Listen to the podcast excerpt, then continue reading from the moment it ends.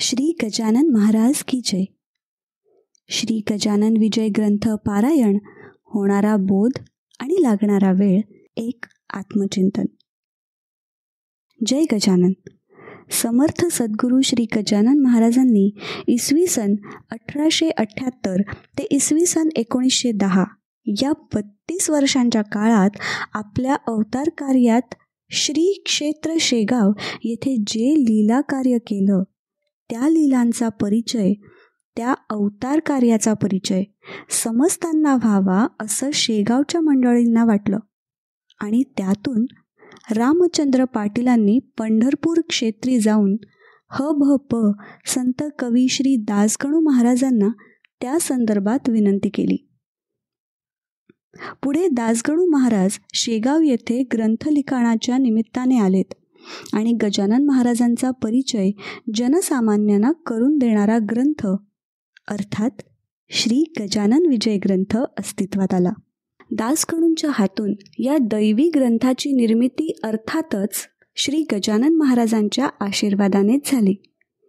अत्यंत रसाळ प्रासादिक आणि ओघवती भाषा हे गजानन विजय ग्रंथाचं वैशिष्ट्य म्हणता येईल. या रसाळतेत गोडी असल्यामुळे प्रत्येक वाचनाच्या वेळी नित्य नूतन रूप तुझे असा अनुभव येतो. विविध अंगांनी श्री गजानन विजय ग्रंथ अभ्यासणे संभव होऊ शकले असं लक्षात येतं. दासकणूंची लेखनशैली भाषेची रसाळता आध्यात्मिक अंग लिखाणातील शिस्त महाराजांची शिकवण तत्वज्ञान एखाद्या प्रबंध लेखनात असावी अशी शिस्त आणि मांडणी. विषय मांडणीचा क्रम त्यातील उपमा अलंकार विविध उदाहरणे पुराणातील संदर्भ व दाखले ईशस्तवन भगवंताकडे केलेले मागणे. भक्तीत कमी पडतो म्हणून व्यक्त होणारी खंत ग्रंथाची एकूण व्यापकता ऐहिक कारणास्तव उपयुक्त वर्णन. इत्यादी इत्यादी अनेक पैलू सांगता येतील. परंतु या सर्व गोष्टींवर विचार केला की आपलं अंतर्मन विचारतं. हे तुला पचनी पडलं आहे का? उत्तर येतं नाही.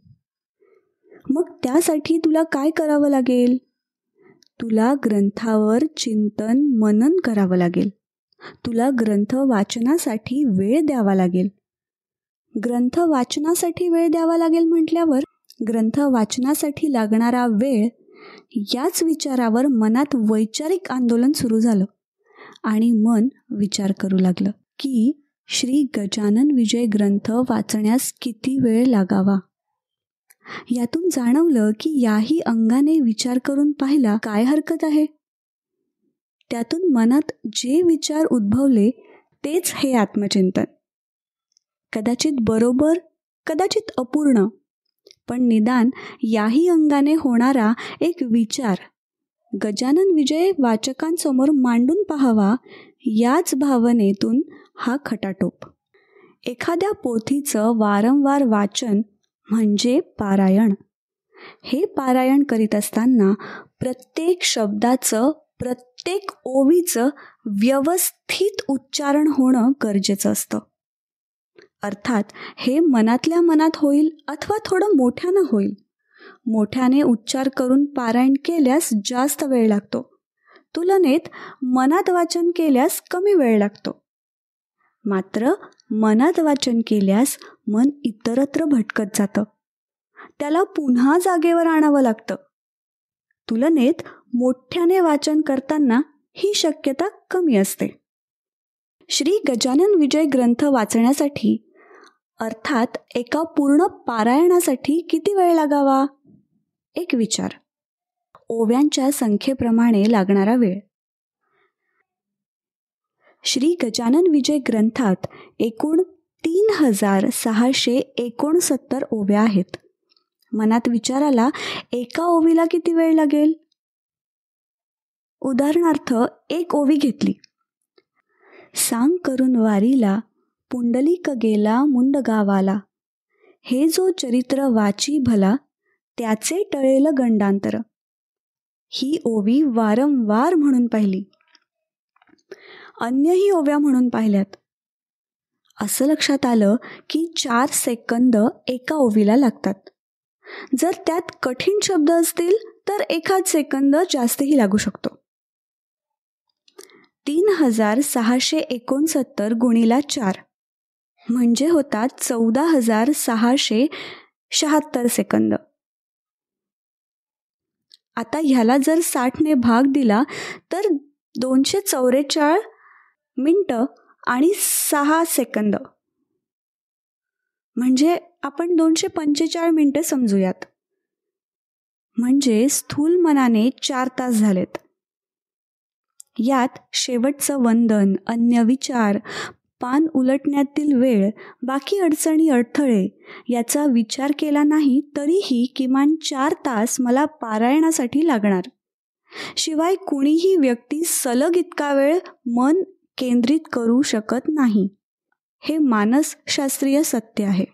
प्रत्येक ओवीचा विचार न करता वेगाने वाचून पाच मिनिटात किती ओव्या होतात असा विचार केला तेव्हा अनेकदा हा प्रयोग करून पाच मिनिटात पंचाहत्तर ओव्या होतात असं लक्षात आलं. म्हणजे हिशोब पुन्हा तिथेच आला पाच मिनिटात एकूण तीनशे सेकंद आलेत. पंचाहत्तर ओव्यांनी प्रति ओवी चार सेकंद म्हटलं की तीनशे सेकंद अर्थात पाच मिनिटे हिशोब आला. अध्यायांनुसार विचार. ओवीला चार सेकंद म्हटले. किंवा पंचाहत्तर ओव्यांसाठी पाच मिनटं लागलीत. आपण एकूण एकवीस अध्यायांचं वर्गीकरण केलं तर? म्हणजे सोळा अध्याय सरासरी दीडशे ओव्यांचे आहेत. तर अध्याय क्रमांक अकरा अठरा व वीस सरासरी दोनशे ओव्यांचे आहेत.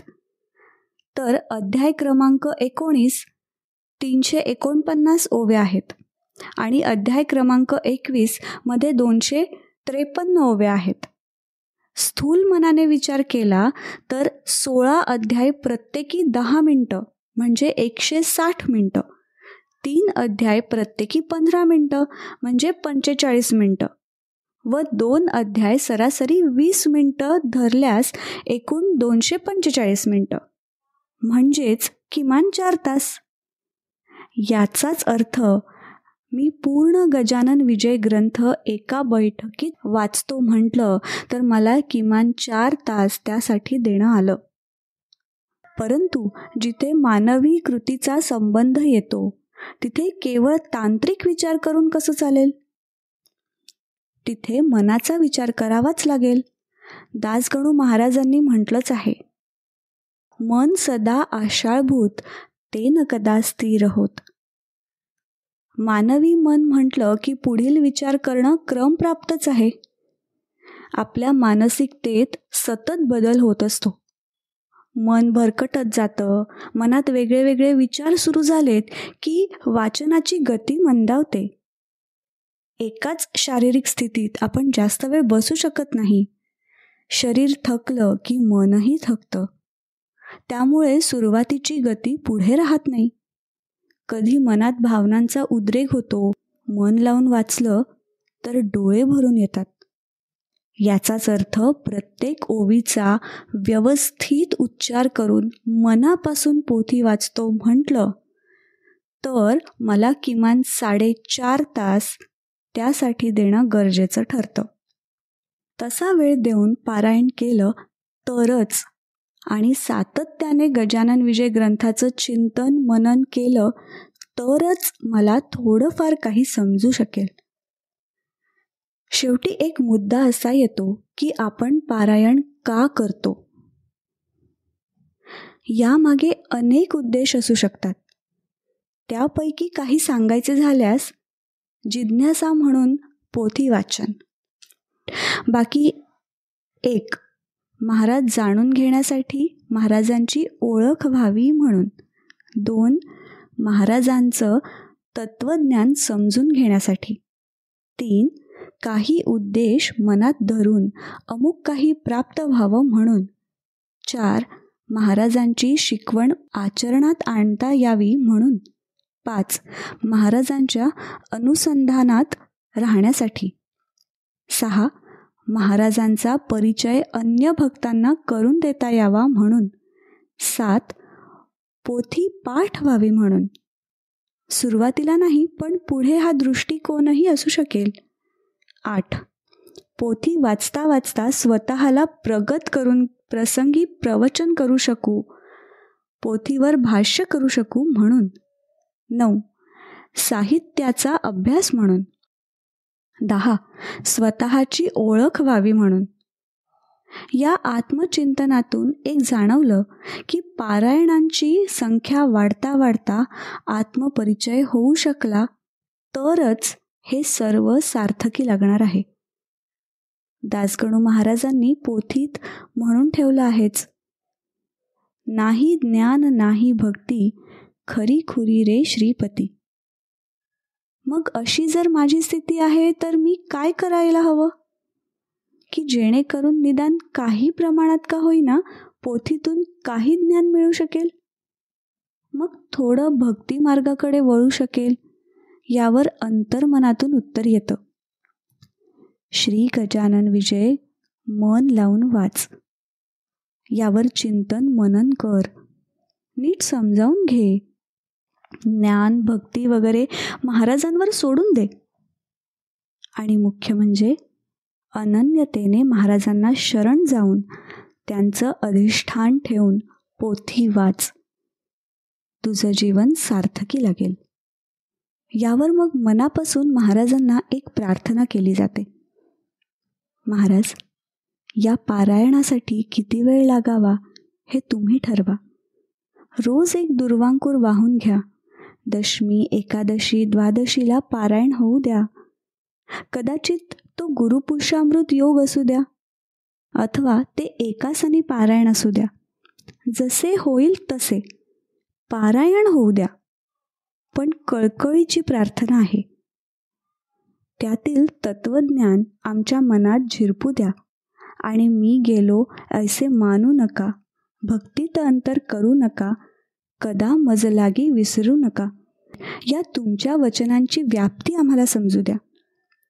यावर मग महाराज हसल्याचा भास होतो. अन वाटतं महाराज जणू म्हणतायत अरे पारायणाच्या वेळचं काय घेऊन बसलायस? जन्मोजन्मीचा वेळ द्यावा तेव्हा पुण्य संचय होतो.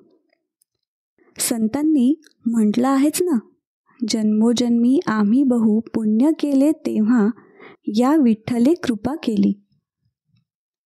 तेव्हा मनापासून भक्ती करा. उभं आयुष्य उभा वेळ सद्गुरूंच्या चिंतनात व्यतीत करा. खरं आहे असं झालं तरच आम्ही महाराजांना विसरणार नाही. असं झालं तरच आपल्या भक्तीत अंतर होणार नाही. आणि असं झालं तरच महाराजांच्या अस्तित्वाची जाणीव आपल्याला होत राहील. तेव्हा महाराजांचं चिंतन करून म्हणूया. समर्थ सद्गुरू श्री गजानन महाराज की जय.